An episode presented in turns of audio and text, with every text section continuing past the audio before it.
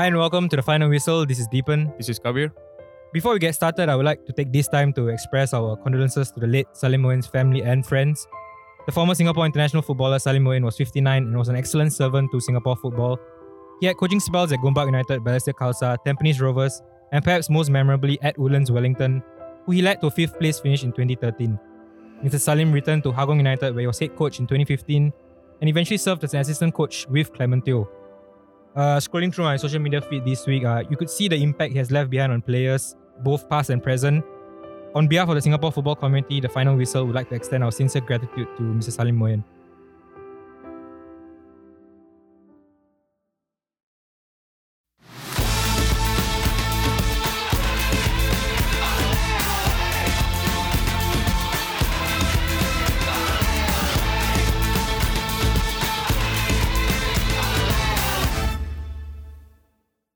Kabir, in the next 45 minutes to an hour or so, what do you hope to learn from today's guest? I mean, why is he here today? If you've watched the local game, you know who he is. And I've always known who he is, but I've never got to know him. So when we got him on the show, as usual, I started uh, we start reading up about our guests and everything. And this man's story is impressive, bro. I mean, he went to sports school and then he went to VJC and then he was in the commandos unit. and then uh, he played in the NFL and then the, uh, he graduated from NTU. At the same time, he was playing football. Had a stint in Japan, and he's of course yeah, played for the Lions. And so I really want to know how the hell does he balance all this, and how the hell does he handle the pressures that come with whatever that he's done in life. Exactly, exactly what you say is why I invited um our guest today. Mm. Uh, No if- slouch, bro. Yeah, if you remember, like I, I wanted to have him quite early on on the show Yeah. because of his story and his background, which is so different from our modern day footballers in the SPL. Uh, it's Sure. time to introduce our guest. Uh, like you said, he's played for the national team. He's had a stint. He's had a stint in Japanese football. We've got current Hougang United defender Anders Aplin in the studio. Welcome to the show, Anders. How are you? Thanks for having me. Before we get started, Anders, um, I'd just like to get your thoughts on the late Salim Moin. And I understand that you knew him quite well when you were young. Mm. Uh, what kind of person was he? uh, he and he and Clement were both like uh, father figures. If you ask, if you ask any of the the NFA batch, my batch, you know, people like Madhu, Safwan, we were all under the two of them when we were sixteen. Um, he was he was very strict with us, but he would always protect us. You know, he would always demand that we, the moment we step onto the field, we give it everything we got, and then everything outside the field, he will handle for us. You know, so we really looked up to him, and, and it's a huge loss for you know for all of us. uh, in terms of your development, he must have been very crucial because he came at an age where you you have to grow up as a player. I mean, how much of a teacher was he? Yeah, very formative. Yes, he he was the one who always, um, you know, the little mean streak that I have was, you know, I could probably say I, thanks to him. Um, yeah, he always told us, you know, never, never shy away from tackles. You know, that's the number one thing when you go in. And I think it reflected how he was in his playing days. He was a bit of a, you know, a character, if I can say. um, yeah, and that some of that maybe rubbed off on on some of us. Yeah. All right, uh, let's get started with the podcast with Anders today. Uh, Anders, the first question that we always ask our guests is the childhood days. Uh, what was your childhood like? Um, was it football from the get go? Yeah. Um, I remember we, my brothers and I, and my parents actually, we, we used to have a, you know, those IKEA foam balls. Mm-hmm. And then we used to kick around in the living room, smashed a few mirrors, broke a few, but you know, it's all good. And then, um, when we're not playing, we're watching, um, Liverpool, bro. So you're a Liverpool fan? Um, Whole family. Yeah. Wow, okay. And, and yeah, so, so that started at, at a young age. Um, and then had the chance to play in school and, you know, one thing led to another. And, you know, I'm very happy that I managed to turn pro. So when, when you say you started in school, primary school, I assume you started playing Mm. football. Which primary school was this? I was in ACS primary. Okay. We were not known for our football, but uh, I think our year we, we managed to get like third, third in the nationals, which which was a big big achievement for all of us. Then yeah, I, I know that both of your parents are at least were lecturers at NTU. So I'm sure studies and, and education will be forefront of the mind. So how was that like? I mean, were they pressuring you to focus on your studies and not so much on your football? Yeah, they were both educators, but they were both um, sports people as well. Like so, they would always encourage us to find a balance. Mhm. You know, they would never ever tell us, you know, stop playing your soccer, go and study. You know, it's always, you know, make sure you handle your time well. Okay. And and that's really how you know I learned to balance you know academic and sporting pursuits. But from your own perspective, um, in your mind, were you confident that you wanted to become a footballer at that at that time, or was it more of like if I get there, then I'll play? Ha, bro, when I was young, I want to play for Liverpool, bro. uh, yeah. Um, no, I always the- wanted to play. Still have those dreams? Huh? Play for Liverpool. Oh. I mean, with Van Dijk injured, uh, you never know. Sign me up. Uh, yeah, no, I really always it's always been a childhood dream to play football professionally. Mhm. Um, Singapore might not be the the most ideal country to be a footballer, but you know that if you really take your your chances, you can really make a you, you can pursue your your dreams. you Mhm. can say. Yeah. So when you, when you were in your the NFA system, um, were you still doing well in school? NFV. Uh, well, I spent three years at um, JC. Mhm. Uh, I took I took the A levels the first time. Didn't do so well. Thought you know maybe I should do it again, and that's when I sort of faded off the radar. I had to you know A levels is a different animal. You know, it's not like O levels.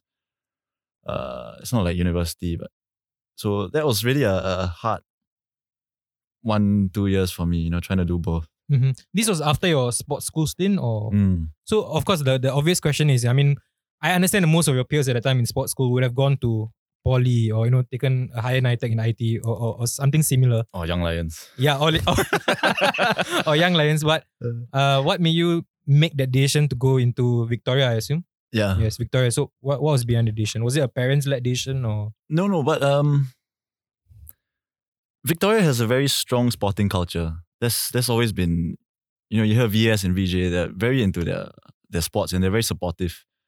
Um, and you know, having spent four years in a sports school trying to balance soccer and studies, I thought I could, you know, take that to the higher level to A levels Mhm. and and and my my football, you know. Um, but it was not as easy as I thought it would be. So how was that like? How do you Uh, juggle it? well, traveling was an issue because you know we had, we had school training and then um, I had a lot of extra classes, and then after that I had to rush off to training to to Clement and to Salim, and we used to train at IT CME. I think it wasn't very far. Okay. Yeah, but uh, towards the exam season was a bit like a bit lah. tough, a bit Yeah. tough. Yeah. So just for a bit of context, who were some of your NFA batchmates? Well, those who are still playing Madhu, Akari, Safwan, So was the level Kai. extremely competitive? Like, could you tell from the age where you knew like these guys were gonna go on to be proper? You're talking about Safwan and, and Yeah. all that. Yeah, yeah, yeah. Uh, some of these guys, and you know, especially after I faded off, I you know I see them on TV. You know, the Lion, Young Lions, and then after they went on the Lions Twelve, Yeah. And then I'm playing NF, NFL. Then I'm thinking, wow, if not for A levels, bro. yeah, You you felt that genuinely. yeah, yeah, a little bit. I mean, you feel a bit. You know, your ex teammates are doing well in the Mhm. in the industry, and then you are sort of getting pushed onto a different path. Yeah. At the time when you were in N- NFA, uh, NFA, did you feel like you had what it takes to become a professional footballer, or was it more of like, uh, maybe if I get a chance, then I could become a professional footballer? Like, were you aware that you were quite talented, or was that not the case? Ah, no. What? Honestly, if I were to compare myself to Safwan, and technically they're way better than me. Okay, you knew you Like- you, you knew that. I, I knew from from a young age that you know, technically I wasn't the best. Okay, You know, but I was uh, fitter than some of them. Mhm. I got bigger than some of them. okay. I got a bit crazier than some of yeah, um, but I never, never gave up on that dream of playing professionally. Even, Even, when you went away from the system. um, yeah, there was always a little bit in me which you know, you know, I want to get back in there. Yeah. Okay, Going then back to your A levels eh, with your parents as educators, Mm. and then when you didn't do well in your A levels, did they say anything? Did they this guy stop playing football lah? No, they never. They they stuck to their principles. They never ever told me to stop doing what I really love, which Mm. is football. But they they supported me in other ways they could. You know, my my mom got me tuition. Uh, you know, just nagged a bit more. Yeah. And I understand that when you were in Victoria, you were, from what I've heard, you were a super player in the A, A, A division at that time. Uh, how was that like playing in that scenario after going through, you know, the whole NFA system? Did you feel like you were better than most players when you're playing the tournament? No, no, no, there's some good players in at, at the A division. Some of the I had this. Um, I, I don't know if you know. I played striker in Oh, in Mm. JC. okay. Um, and in Okay, wait. The defenders that we've had on the show, they all have all started as strikers and then got and then we got yeah, got yeah, pushed back. Go behind, go behind. Yeah. So how how were you as a striker? Were you the Who- who- typical hold up striker? Yeah, and who made you a defender? We answer his question first. Who made me a defender? Well, I don't know. I, no, I was I was really a, a centre back uh, at the NFA setup, but Hmm. Ah, okay. when I played in A division, uh, coach decided you know just push Oh, me okay. up front. Genuinely, which do you enjoy more? well, if I'm honest, yeah, I'm better at the back, but I do sometimes like to you know Venture forward. right? venture forward. Yeah, that's the word. And uh, one major facet of your life has been your national service. I w- I wouldn't call it career, but your national service life. Uh, I think Kabir had a, had a question about you know whether it was a choice to go into commandos or was it a, a vocation that was given to you and you had to do it. Oh, it was a sign. I went for the vocational assessment, something, and then got thrown in there. And and I'm sure you would have been aware straight away that that's the end of football for the two years at least. Yeah, I tried a few times to get released, Okay. you know, to go out and play. Uh, but uh, no way, Uh, no, no choice, chance. man. You, I think no way. Yeah. Commandos, No way. man. But yeah, I really, I loved it there. I love, Hmm. I really enjoyed it. I stayed on extra year though. You straight an extra year. I stayed on extra year. Why yeah. why was that decision made?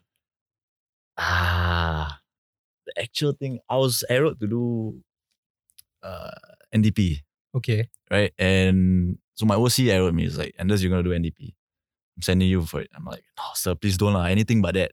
And then he threw me a curveball. He's like, okay, then you go for Ranger lah. Then I was like, huh? What's that, sir? like, he showed me the, the tab and all right. Then I was like, huh? If you can do, I can do. So uh, okay lah, sign me up lah. I go for it. Wow, big shock, bro. Big shock. But at the time, you already you I gave was, up I football. was nearing my ORD date. I was like a few months. But you The- gave up when I passed out of Ranger. I supposed to ORD like two days after that. So I decided, you know, like uh, I'll stay an extra year, finish ATEC, finish. I had I had a company detachment under me. Mm-hmm. Yeah, so I thought wouldn't be right to just leave like that. So decided to spend another year there. So being a commando is it as tough as what people make it out to be? Ah, it's all in your mind, bro. It's all in your mind. So was it tough for you? it is tough. There were some of my toughest times in there, yeah. But you learn a lot about yourself, you know, when you go through all that. Mhm. It helps I you mean, I mean, person. a very cliche question, but um, your time as a commando, like, did that help you in football at all? yeah, yeah, yeah. Um, well, commandos, they're very proud of what they do. Mhm. You know, they take pride in in everything, their training and everything. There's always this culture of excellence, trying to be the best. And I think, you know, I've been trying. It's good to apply what you learn there in other aspects. You know, Mhm. so yeah, I think that some of my gameplay is modeled after what I learned in commandos. That's nice. Uh, after NS, you know, how did you gain a connection back into football? Mm, after NS, I I was in uh, NTU Mhm. and I was playing Sunday League and Okay. for the uni team. Okay. And Ramu was the coach, was the NTU coach, and Mhm. he was also the coach for SRC, Okay. right? So he told me, you know, why don't you join? You know, you play NFL, you can play at a higher level. Mhm. So I was like, yeah, okay, fine, I'll do that. And then a couple of years later, I played against Yishun Sentek. Mhm. And I think Noor Ali saw me and then Nolly was the coach for Sentek. I'm not sure if he was assisting Gusta or yeah, but he, he called me up. Um, I was playing for Happy Feet as well, and, and Sugu from Happy Feet and Noor Ali, they called me up, told me uh, there's a trial tomorrow at Bedok, and and I'm all the way at Boon Lay NTU, right? I'm like, Mhm. yeah, I'm there, I'm there, 7 a.m. I'm, I'm there. Yeah. So you knew like this was your chance, lah. Yeah, yeah, yeah, yeah. Yeah, I was very excited for that. You know, grabbed it. So I mean, the obvious question is: before you went for the trials, was your mindset like, ah, I'm a former NFA player. This is gonna be simple Bro, for me. I think all the Yeah, easier. was was it like that? No, leh, um. Oh, the the Geylang team at that time had a lot of sports school juniors of mine. You know, Shafiq Ghani, Stanley, Kasimi, Safiru, all these. Mhm. So I was familiar with some of them. Uh, Arab was there, the, late- the late Shahriz Samad was there.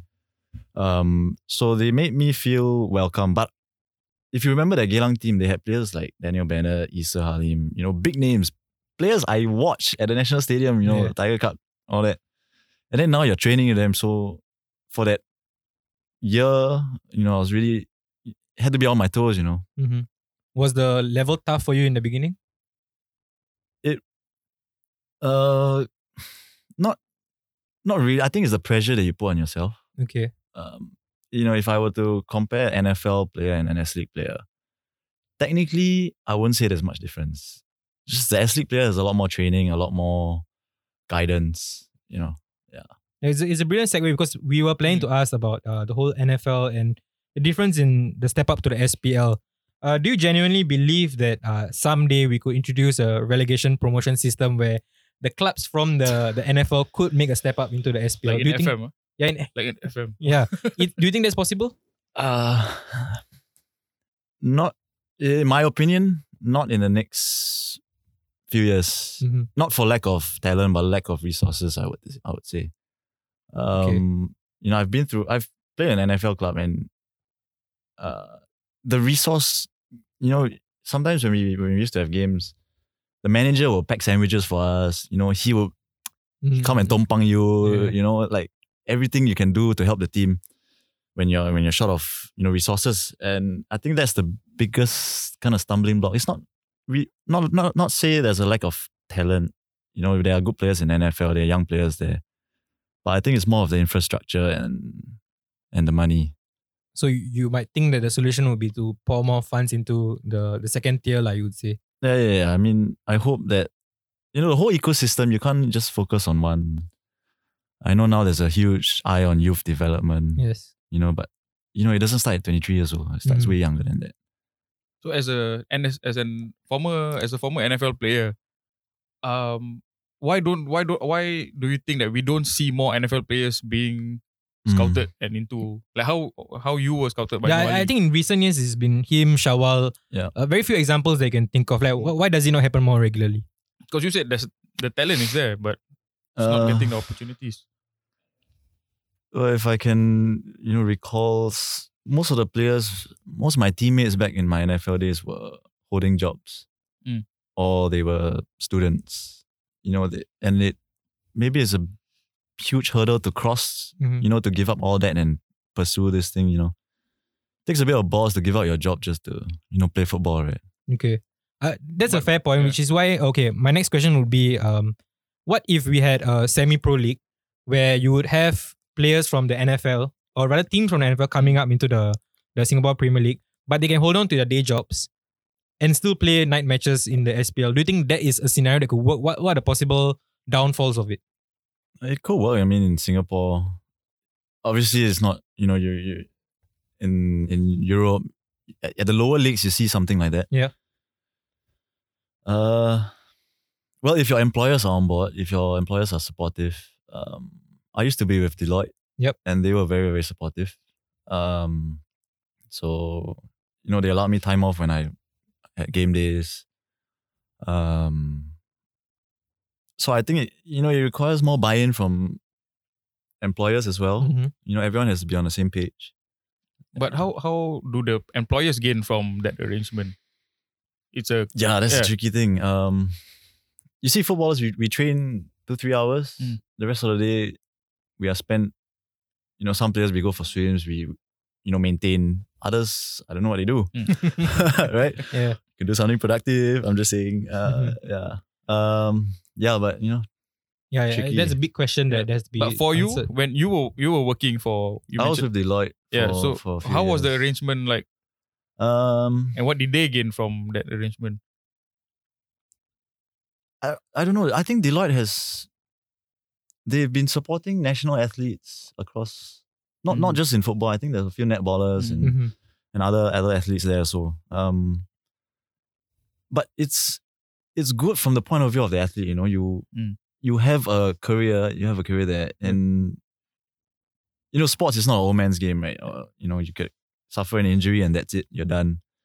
Um, so having that peace of mind, um, and it allows you other opportunities. You know, you develop your sports, but you also develop, you know, other other areas of interest. Um, yeah, You you you feel genuinely that you know if given the opportunity to you know juggle work and football, you feel a lot more players will be coming into the SPL. Do you feel that way? I mean, based on your interactions with like, like your former NFL teammates, You're, you're referring to like you know scouting from NFL. yeah. And, and So if a club was to let's just say there's a player X in NFL who has a Mm. daytime job, uh, if a club were to approach him and say like, uh, you know, go and talk to your employers, we are willing to employ you to play for our club. You don't have to attend every training, but just come for our matches. Do you think that's an arrangement that could probably work? Do you think clubs are willing to do that? I think some would, some might not. You know, some uh, club management might feel that you know you're employed by us. Mhm. You know, football has to be your your everything. Mm-hmm. But do you think that's a sacrifice that we should be making? I mean, if let's say you want to go into full time work, Mm. do you think uh, your employers at the club level will be understanding to allow you to still play for them, but still hold a daytime job? But if I was a club official, I would see no issue with that. You you will say no issues. yeah, yeah, yeah, I wouldn't see an issue. Unless you're telling me, you know, you're going to do grab food. Then, you know, riding a motorcycle and playing Mm. football isn't exactly the best mix. Okay, that's fair enough. And earlier we were talking about you know the A levels, uh, or rather A division. Mm. Uh, you've said that you've seen talented players there. I mean, I've seen talented players there as well, and even playing for watching some of the NTU matches, there are talented players there as well. Uh, not just in NTU, NUS, and all these other unis. Um, is there a way we can get them into Singapore football? I mean, is there a way where we can involve them? Because we've had like former guests uh, in the past, like Gotat Choi, you know, Yeah. who was who was from a uni as well, and he played semi-professionally at the Singapore for the Singapore national team. Uh, do you think we will be able to increase our talent pool so much more if we can get these uni players involved? And how can we do that? Mm.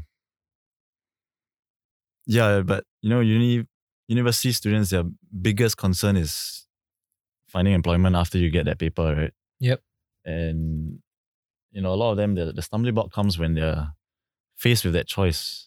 You know, do I pursue my passion or do I pursue my rice bowl? Mhm. You know, and you know, unfortunately, we're not in like Europe where a football career can set you for life. You know, um, academics still plays a huge part of you know life here. Um, but yeah, it's wasted. You know, there's a lot of talent in in schools and in NFL. Yeah, Um, they all go through the black hole. I would say. as Yeah. I- uh, and how about your own perspective? When you made when you made the decision, when you graduated, mm. um, was there a choice between okay, I think I should put football aside now. Uh, I'm a big boy. I've graduated. Uh, let's go into full time work. Do you have to think about that? No, for me, it was making up on lost time.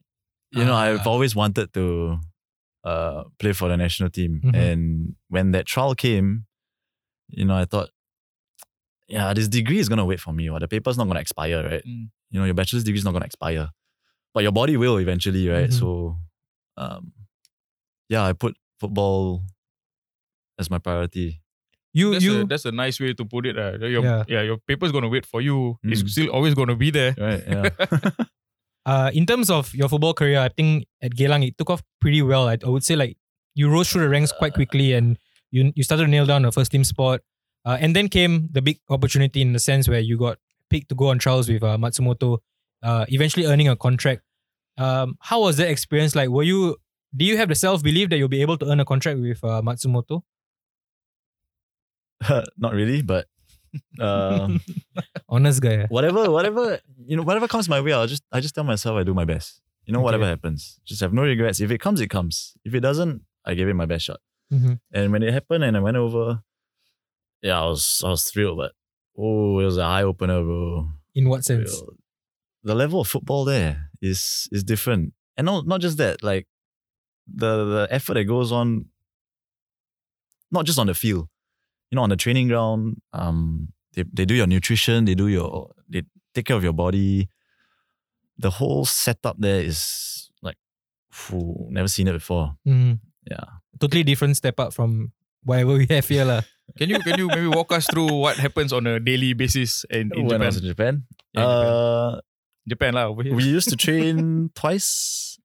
Okay, Oh. I saw. I, I lived in a dorm for the. So the club has an academy, Okay. and the academy players stay in stay in a dorm, and everything's provided there. There's a there's a cook.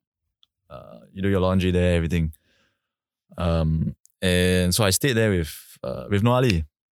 Right, yeah, and so a typical day will involve me waking up about six in the morning, having my breakfast, and then Breakfast prepared by the there's cook. a yeah, Uh. and it's all healthy stuff, you know, Mm. like your your vegetables and your Mhm. fish and all that, very healthy stuff. And then after that, um, I would initially I took a ten minute bicycle ride to the training ground, Mm. but it was very slopey. Okay. So the first few weeks I was there, I cycled the training and I was sloppy. like slopey, a lot of hills. no, so going up or going down? Going up on the way there, Okay.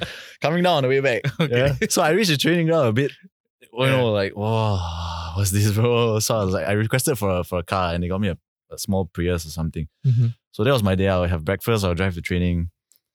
Uh, and training doesn't end when training ends. Over here, it ends when training ends. Yeah. But over there, when training ends, you do your own training. You know, the strikers will do finishing. Uh, so um, I had an interpreter, one of the coaches, and he will work with me on my technique. Mhm. And you know, we will go through videos and seeing how we could improve this and all that. And it's very, very. There's this huge obsession on trying to improve as a player, Mm. and and then Sorry, but is that not the case here? Huh? Is that not the case here where where coaches want a a player their, to their coaching team numbers probably ten to fifteen people, coaches. Mm. Ah, So there's more, you know, if over here, if you want extra work after training, you call your coach. And then, yeah, but how many coaches you have? Yep. You know, with respect to the whole team. Over there, you can have a coach just working on you. Right. And and there's a gym below the changing room. Mhm.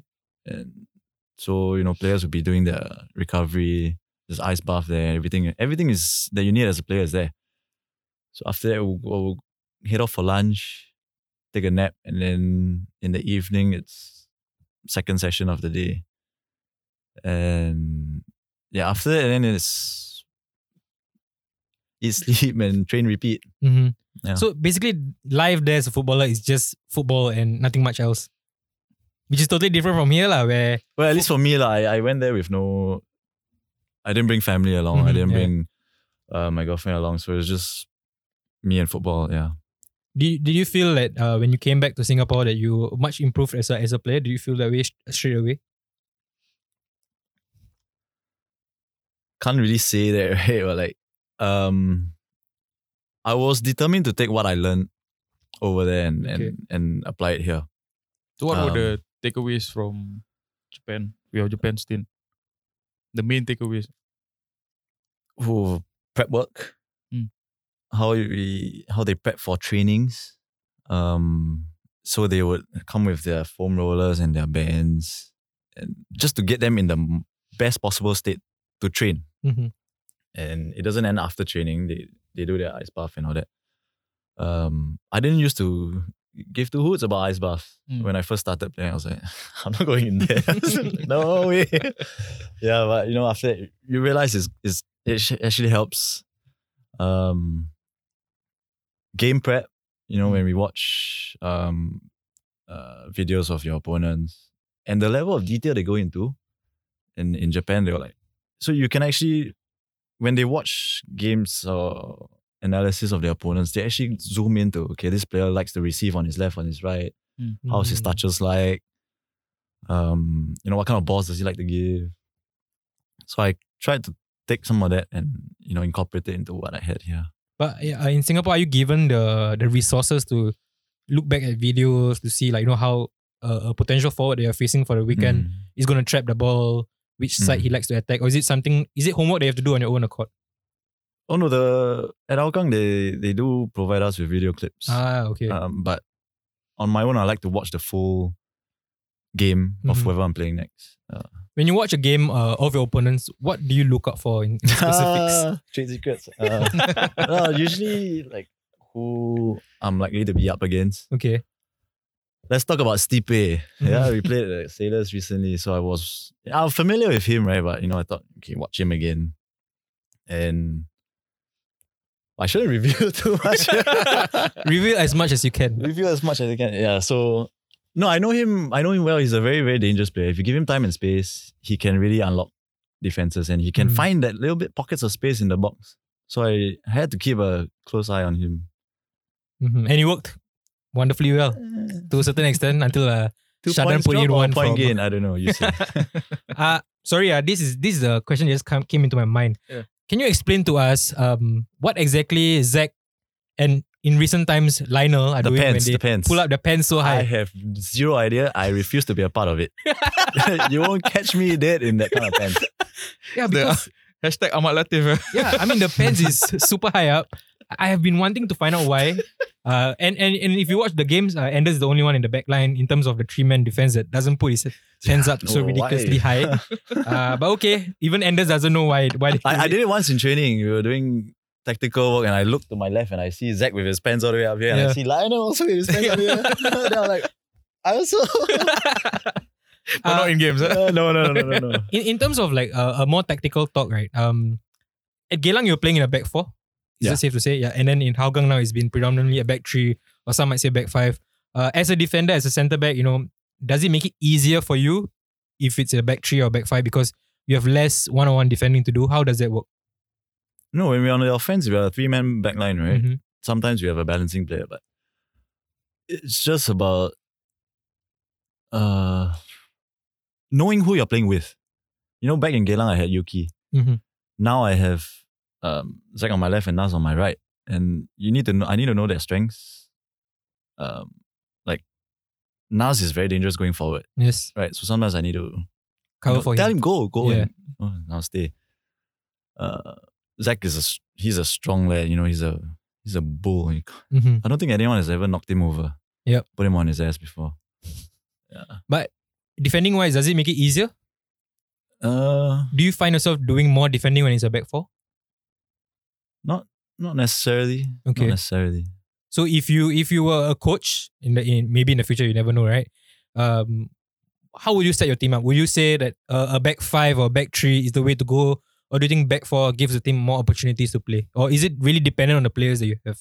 Depends on players you have and who you're playing against, right? Mhm. If you know you want to play a very deep defensive block, then a back four wouldn't wouldn't do it. Yep. So you're you're fine as a defender to be in that deep block. You you think it's fine? You, do you feel like it takes away from your attacking capabilities? Do you feel that way? Yeah, some people will say, you know, you're parking the bus. Yeah. But what you're doing is we're controlling space. You know, Mhm. you can tiki-taka in front of us, but you're in front of us. You know, as long as you don't pick the passes behind, Mm-hmm. and as long as you stay disciplined, then then it works. So the the the most um I would say comparison I can make is with Jose Mourinho. Right? A lot of people Ah. criticize him because Parking the bus. parking the bus. Parking two Um, buses. Yeah, but you play in a, in a system. you play in a system where uh, it's a bit similar in a sense where you guys defend. You have a defend first policy. Uh, does it make it frustrating for players though? Like from the outside looking in, I think it's a safe assumption to say ah the players don't enjoy that. It's so much of concentration that goes into it. Mm. Do you do you agree with that? No, I think uh, for for our at the start of the season, our issue was conceding goals. Yep. Right, and and the coaching staff and the players, you know, we we had a talk and we're like, okay, that's something we need to fix, right? Mhm. You know, if you don't, if you're not defensively sound, then you're never gonna win games. Right? Yep. So that's something we worked on a lot during the the circuit breaker period when we broke up into our groups. Mhm. So you know, when we had two defensive defender groups, and we really just worked on it, and it really helped. We we we trained with the same four other players. You know, every day you really really get to know them a lot better. Uh, and and it's been showing in the games as well. I think the defense has tightened up uh considerably well. Uh, If you Mm. take away the last game, of course, uh, a, a, a game to forget. Yeah. Uh, but let's move on from that. I think one of your proudest moment in your football career has been your national team call up. Mm. Uh, talk us through how you got the call up. Uh, was it did it come straight from Sundram or did someone inform you? No, it came from Leonard. Okay, who was your team manager? who was Geylang? yeah, I was at Geylang at that point and I was I was in school, I was studying, studying Mhm. and he called me and I thought he was pulling my leg, man. I was like, no You- way. you didn't lah. think so? No, I had no no idea that that it would it had come. So but the but you were playing well, right? You didn't think that like if you continue, a call up could come. well, I'm not I'm not 20 years old, I'm not 19, Mm. right? You know, if you're up and coming youngster, then yeah, who who looks at a 26 year old, 27 year old, right? Yep. Yeah, but when it came, I was yo, best best feeling ever. Who do you call first? Huh? Who do you call Who do I after call? finding out about your call up? I don't need to call. Right? My, my my mates were all beside me. I was like, this guy's shitting me. And and when you joined up with the national team for the first time, uh, how was it feeling like? Um, you know, were the players welcoming? Because like in a certain sense, I would say besides the the ones that you knew from NFA days, Mm. uh, these are all new guys that you're you're mingling with. How was the reception like? uh, then it's, it was a huge honor. You know, the training jersey already had a national flag, Yep. right? So the moment I put it on, I was like, okay, it's getting real. Um, and you're familiar with some of the players you're in the same team, but you're also familiar in a sense where you played against them. Mhm. And and then after a certain point, the overseas based players will come back. And then you're like, wow, okay, this is real. You know, people like Hariss and all, they are back. Yes. Um, and then, but is I don't even know how to describe it. It was, it was a very huge honor. How was training like? I mean, is a step up obvious? Uh,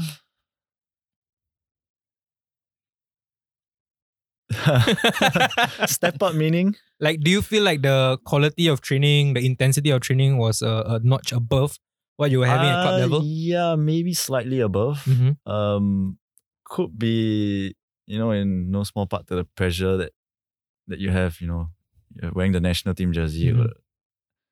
Um. Yeah, but you know, after you get over your your first initial nerves, then then It was fine after that. What about the intensity in the national team training?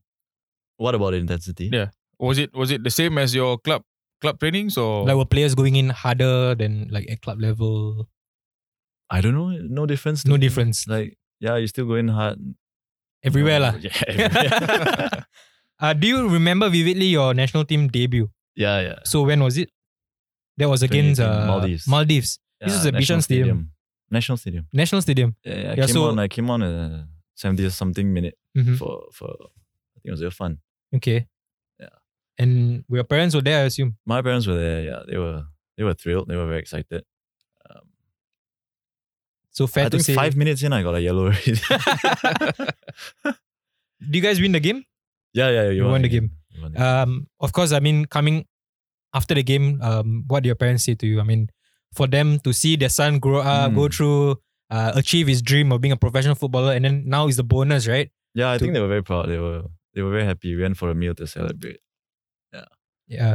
And just want to touch on that. I mean, uh, I've been at games uh, in the local league. Um, whenever Anders has a game, Mm. his mom and dad are always there, without fail. Every Mm. game, your parents are there, and it's not the case for That's why I'm I keep myself out of trouble, right? yeah. So, uh, one question I have is, you know, do you do you play with the thinking that my parents are watching No. me? You don't at all. Not at all. How do you put that away? Because I'm I'm asking this because um not being mean here, but Mm. when you take to the field, you are no holds but. Yeah. Let's let's put it that way. You you take no prisoners for a challenge. Mm. In a certain sense, do you do you feel like that's your game? And how did that side of you develop? That is, I'll tell you a quick story. When I was in JC, we had a friendly match against, I think it was Rovers Prime League or something, Okay. right? And it was at old VJ. There's a track around, right?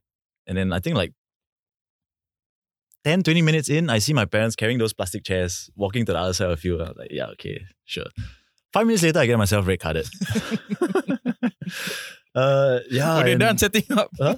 He just put it- down his chair and he sees me getting a red. Yeah. Now, which where where does this side of you come from? I mean, this taking no prisoners. Uh, I think if I if I were to, you know, wind back the years, my my strength has been, you know, I I, I don't have the speed that some of the players have. I don't have the technical ability, but uh, I think at JC level I started to get bigger. I had more, you know, relative size to other players, and then, you know, I want how do I turn that strength into something stronger, right? So you just go a bit Yeah. nuts sometimes. Nuts. ah. Uh, Commandos had a huge part to play. Okay. Um, you know, they, Which, they, uh, they which, us where, which is where the nuts part comes. Uh. a lot of nuts, a lot of nuts. uh, yeah, they over there. You, you know, we learn. You know, never, never give up. Always, always do your best. Yeah, whatever it takes. And and the team culture that was very important. In commandos, we operate as small teams, Mhm. which is what we do in football as well, right? And teamwork, you know, you're only as strong as your your weakest link, and that has been taught to me ever since then. Okay. The obvious question would be: Do your parents give you feedback on your games? I mean, they're there every game, yeah, right? Yeah, so yeah, yeah, yeah. My, do. my dad watches. He will go back. He will record the game on TV. wow. Okay. Uh, because now you know now you can't watch games in in Yeah. stadium. He will watch and then he will like, you like you know drop me little snippets. I saw what you did there. You know, Mm-hmm. I like how you did that. You know. And do you receive this feedback well? I mean, do you take on yeah, board? yeah, yeah, yeah. You do? We have interesting conversations about it. Yeah, Okay, that's nice. Because I mean, there are there are are, some they are people very who supportive. lah. yeah, and watching them, you know, coming for every game. I mean, before this whole uh, lockdown period, um, how how do you feel? I mean, in terms of you say like you don't really think about them when you're playing on the field, um, but is it a pressure that you got used to? Like, was there pressure in the beginning, or there's never been this pressure? No, um, no, I don't think there's ever been this pressure. They're always, they are very supportive. They're always, um, like in the last match, you know, I noticed my boot was gonna start splitting. Okay, So at halftime, I called my dad. I was like, I got a spare pair of boots in in the back of the boot. Can I have it, please? okay. uh, you know, but the boots held out. Uh, Mhm, mhm. Shafiq Ghani had a spare pair for me. So. Uh, so so in a sense, you would say that uh, they're more encouraging than the pressure, lah. You would Yeah, say. yeah, yeah. Okay. Um, before we end off uh, the podcast show itself, uh, there's one particular topic that I'd like to address. Um, we all know that 2020 has been a tough year for, for Shit most year, of bro. us. It's a shit year. it's a shit year, lah, basically. and um, I understand from a personal pers- perspective that uh, it's been tougher on you uh, due to certain things that have happened in your personal life. Yeah. Uh, I'm asking this and I'm bringing this into the picture because um, we know that footballers don't open up because of a fear of ah the coach might think that I'm not in a good mental state and then Mm. he might not play me. Um, could you expand on you know why 2020 was was tough for you and do you ever open up about it to your coaches to your fellow players? Did they know what was going on with you? Mm. Yeah. Um. Well, it happened start of the year when, when I I lost someone very close to me. I lost my wife. She she left. Um, or rather, we sep- we went our own ways. Mhm. Uh, but uh, when when you play football, you always, for me at least, I always want to do my best on the field Okay. right? And I always try and draw the line between my personal life and my professional life. Right? I don't want to let things that is going on affect my performance on the pitch. And I think a few weeks into the season, it started to get a bit noticeable. Some of my teammates noticed, my coaches noticed that something was a bit off. Mhm. Right? And and Clement came, pulled me aside after training one time. You know, I told him what happened. And I'm very fortunate because they have been very, very supportive. You know, and we know after that the whole lockdown happened. Yeah. And I was in no right frame of mind to, you know, train on my own. Mm-hmm. And you know, I told Clement, I said, I can't I really need to take time to myself. And he was very, very supportive. He was like, you know, take all the time you need. You know, if anything, you know, we have your we have your back, basically. And family and friends also are very, very important. You know, when you uh when you're dealing with something that you think you can't, yeah, it's you know, as much as you want, you don't want to rely on other people. Yeah. You know, but sometimes it's just, you know, just just just a phone call, just reach out, you know. What what uh made you make the move to you know tell Clement, for example, about what was going on? Like, um, were, did you make a decision by yourself that like I'm not going to share this with anyone? Uh, why why do you make the decision firstly to not share with share this with people at first? Was it embarrassment? Was it um, I don't want them to think of me as weak? What was it? A bit of both, maybe a bit of both. Uh, I I'm the sort of person where you know if I'm dealing with something, I try and deal with it. You know, if I really can't, then you know, I'll seek help. Mhm. Uh, always I've always faced my my problems head on, but I got to a point where it was a bit- it was a bit unhealthy. I wasn't eating right. I wasn't sleeping right, Mhm. and that and football is a bad mix Yes. very bad mix. Uh, but I don't know. For me, I think maybe I channeled my aggression wrongly in training. I maybe went a bit over the top sometimes. I think Stipe can attest to that. Uh, Uh, do you would you encourage fellow players because um you might say that this is a personal thing, right? That um you did not want to open up. mm. But do you think also that football plays a part where because of the environment that you're in, uh, players don't want to open up, players don't want to talk about their struggles. Um, and it's not just in Singapore. We we Yeah. see it around the world where Mm. lots of players open up about their depression and their mental state of mind after they retire, but not when Yeah. they're playing. Um, how can we encourage footballers to open up and be transparent with what they face? I think the difficulty we face is that we we, we are in a you know we play as a team, right? But we don't realize that yeah you rely on each other on the field, but off the field, right? Sometimes, um, you know it's okay to to you know reach out, seek help, talk to people.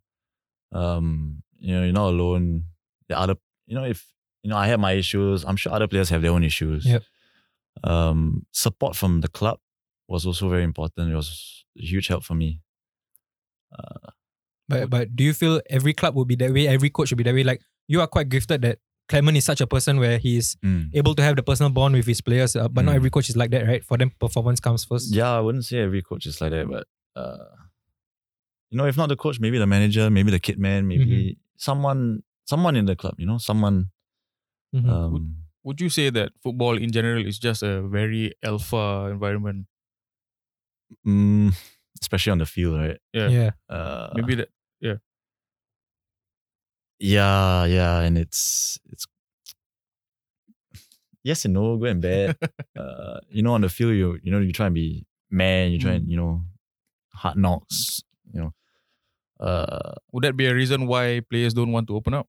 yeah, there's there's a whole maybe there's a stigma. Mm. Yes. You know, you don't want to show signs of weakness. Mm. Um, and you know, we try and you know, if you're working a normal corporate job and you have something on your mind, it's it's easy for you to you know. But in football, you can't. You know, you you need to be hundred percent focused all Yes. the time when you're training, especially when you're in matches. And if you have stuff on your mind, that really affects you. So the whole psychological aspect of it, you know, the Mhm. mental health and all that. It's uh yeah. But but you are in a better place now, I assume. I'm in a much better place now. Yeah, Yeah, that's quite visual uh, to see. Uh, but can- just to sorry, just to close off Yeah. that topic in a sense, uh, how would you encourage fellow players to make that move to just open up? I mean, it did wonders for you, I assume. Um, how can we encourage others to follow in a similar vein? um, don't don't keep it to yourself. I mean, if there's anyone listening, call me, drop me a DM or whatever. You know, don't don't suffer alone. You know, you're not alone. Um, yeah, just you know, reach out. You know, the other players. You know, we're friends. Yeah, on on the pitch, yeah, I'll kick you. You know, but you know, off the field, you know, happy to have coffee, whatever. You know, There you're not- people willing to listen, lah, yeah, basically. there are always people willing to listen and help. Okay. Yeah. It's also good that the circuit breaker is is done done with.